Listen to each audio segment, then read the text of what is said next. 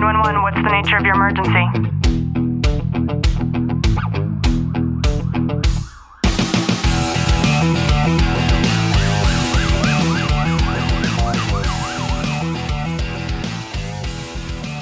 Welcome back to another episode of Tactical Living by LEO Warriors. I'm your host, Ashley Walton. And I'm your co host, Clint Walton. In today's episode, we're going to talk about why police officers have such a pet peeve with CHP. So just sit back, relax, and enjoy today's content. Now, I can't help but bring this up, and it's because I feel like this is a topic that keeps presenting itself to me two times in the past week, so I feel the need to talk about it. The first time was when we were on our fishing trip. We went on a two and a half day charter trip with a boat full of police officers and one firefighter and me. and then this past week, I had training at the sheriff's station, and this topic came up again. Only when this topic came up again at the sheriff's station, it was just like they were going and going and going. So, Clint, I wonder if you can talk a little bit about what is that stigma? What is that relationship between police officers and CHP? Well, first off, for those of you who don't know who CHP is, that's uh, California Highway Patrol. So most of the time you can include state troopers or just highway patrol in general. And there's a stigma between us because one, highway patrol, they don't really investigate crimes. They, they, in our mindset, I should say, because they only deal with traffic related incidents for the most part. If there's an actual crime that occurs on the highway, they call their local sheriff's department or police department. But in turn, I know a lot of sheriff's departments call highway patrol to investigate their collisions or DUI related investigations if they can as well.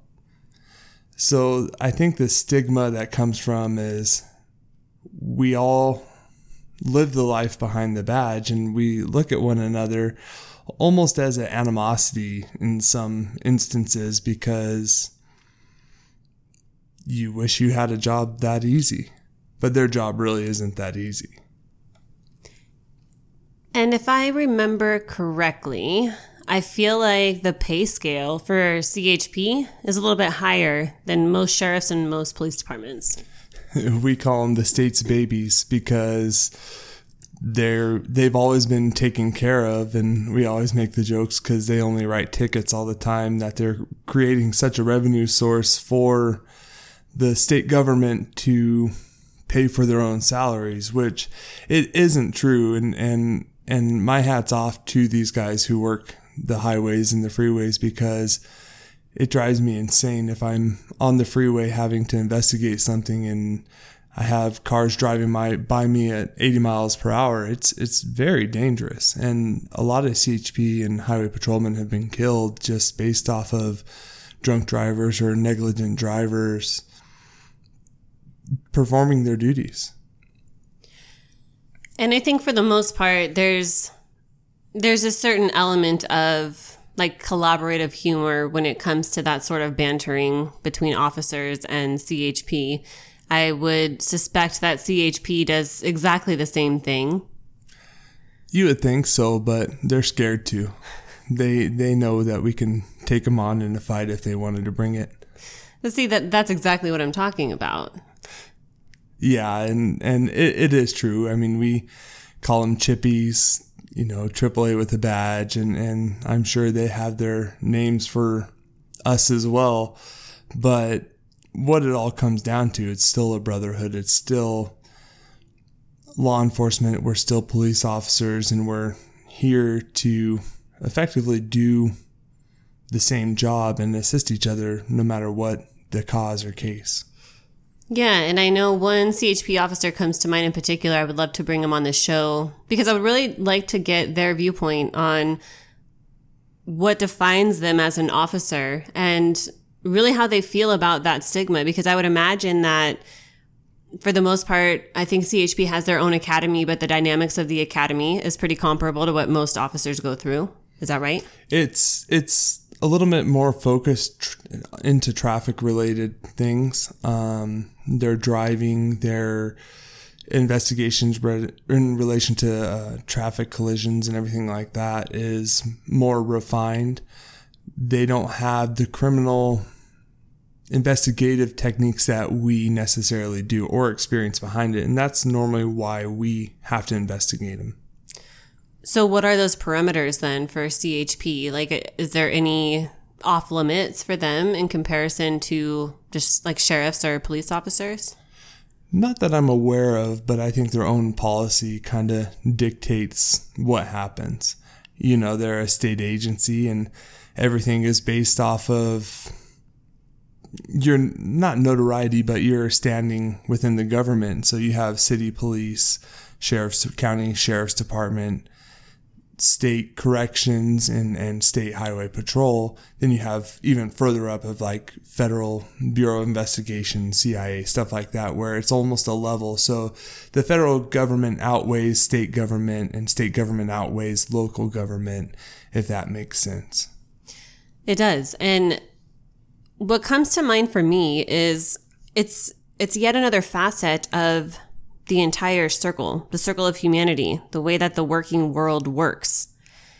And we can joke about like people flipping burgers at McDonald's, but the truth is that so many people go to McDonald's to buy those burgers. And I think that no matter, of course, I'm not comparing CHP to, you know, flipping burgers at McDonald's, but there, there is that stigma that exists no matter what the profession is. And it doesn't matter where you sit on the totem pole or where you arrive in that circle. It, it continuously flows. And I say that because in comparing CHP with police officers, I mean, I consider CHP police officers just as much so. And what comes to mind is when I see a pursuit, let's say on TV, and the pursuit started out local and then it hits the freeway you know, then it turns into this collaborative effort between whatever city or county agency was dealing with it. And then it's handed off to CHP. And oftentimes the collaboration goes back and forth, back and forth, depending on where the suspect is and where he decides to go. Yeah. And they do that just to, who knows the streets better than the officers who work those streets and who knows the highways and freeways better than the CHP officers who work it. And it's really funny that you've brought this episode in today. It's there's mutual, I don't know, um, like animosity, animosity towards every agency, the sheriff's department and police departments, uh, CHP and and police departments and sheriffs, like fire departments, of course. I mean, that is never ending and never will end. But no matter what agency you work for, whether you're a police officer or a sheriff's department, they they call us blue bellies, and we make fun of the colors they wear as well. And it's just kind of round and around, and it's a just a fun thing that we do with one another. It's funny you mentioned that because when I went to the sheriff's station this past week and I'm looking at their uniforms, the whole time I'm like, man, my husband looks so much better in his uniform. Not that I'm checking out another officer, although I might have been, but in the way that their uniforms are versus the way that you look, you're, it's just so much more professional. And I, I just feel like a baby threw up on their clothes. no, no. It just reminds me of like park rangers when I see a sheriff. And then when I see you or any of the officers at your department, they dress all in like deep, deep navy blue. I'm just like, wow, like you, you look so handsome in your uniform. Mm, thank you. So, in getting back to the topic of, of CHP, do you think that there's any line that's drawn as you go up, let's say the rankings of any any sort of really dialed in methodology, I guess, of of police work, like whether it's CIA, FBI, like does that camaraderie continue or does that bantering stop at like CHP? The the banter's still there all the way around. I've worked with different agencies from federal to state level and and that banter is always there where you have the FBI they they had to have a, I think, a minimal minimum minimum of a bachelor's degree to be an FBI agent. And so they already think that they're a step above everyone else, where most agencies don't require the college degree. So I think no matter what agency you work for, there's always this banter that goes around, and it, it's kind of redundant in most ways. We're not very creative in thinking of new things, mm. but it's it's great just to have that. But it also forms more of a brotherhood between all of us. There are some issues in relation to this though, because sometimes you work with agencies who might not have the experience in surrounding, say, building clearing or apprehension of suspects or interviewing. Um, it could, the list goes on and on, and you just have to be mindful of that. Yeah, for sure. And I think that having that collaboration, and I know for you where, where you work, because your city is so inundated and close knit with a lot of the other agencies that I would imagine there's there's an abundance of time when the agencies come together and then it's probably pretty obvious for you guys to be able to identify what the strong points are and what the weak points are amongst yourselves. So when that happens, is it pretty straightforward with the delegation of authority for like your superiors to be able to set forth who's doing what? in those instances, normally it kind of falls back onto, well, it's your city, you guys are in charge. Or it's your investigation, you guys are in charge, we're a support for you.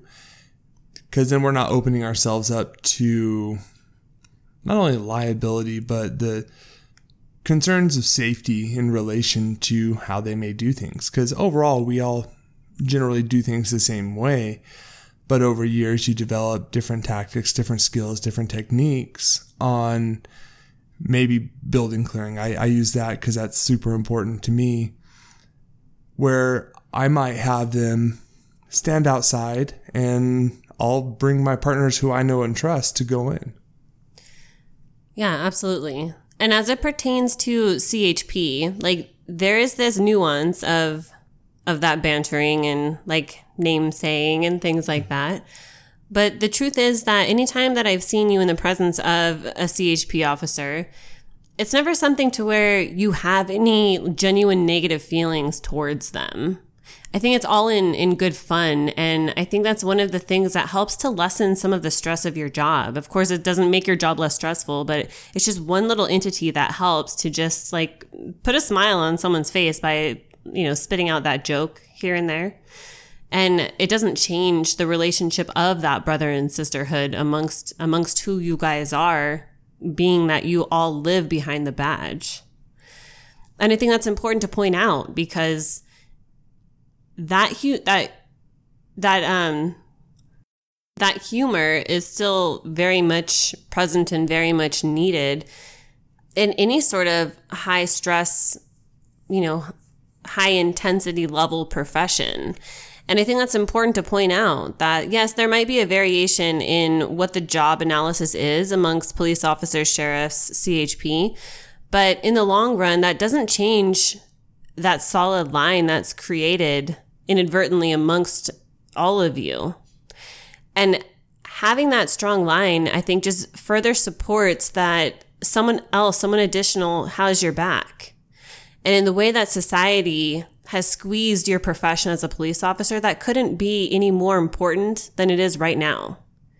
And I think by having that relationship and knowing that no matter what the variance is in job title, that you guys are still one unit. And at the end of the day, you have the ability to collaborate and to work amongst yourselves and with one another to get the job done, to stay safe, and to come home to your families.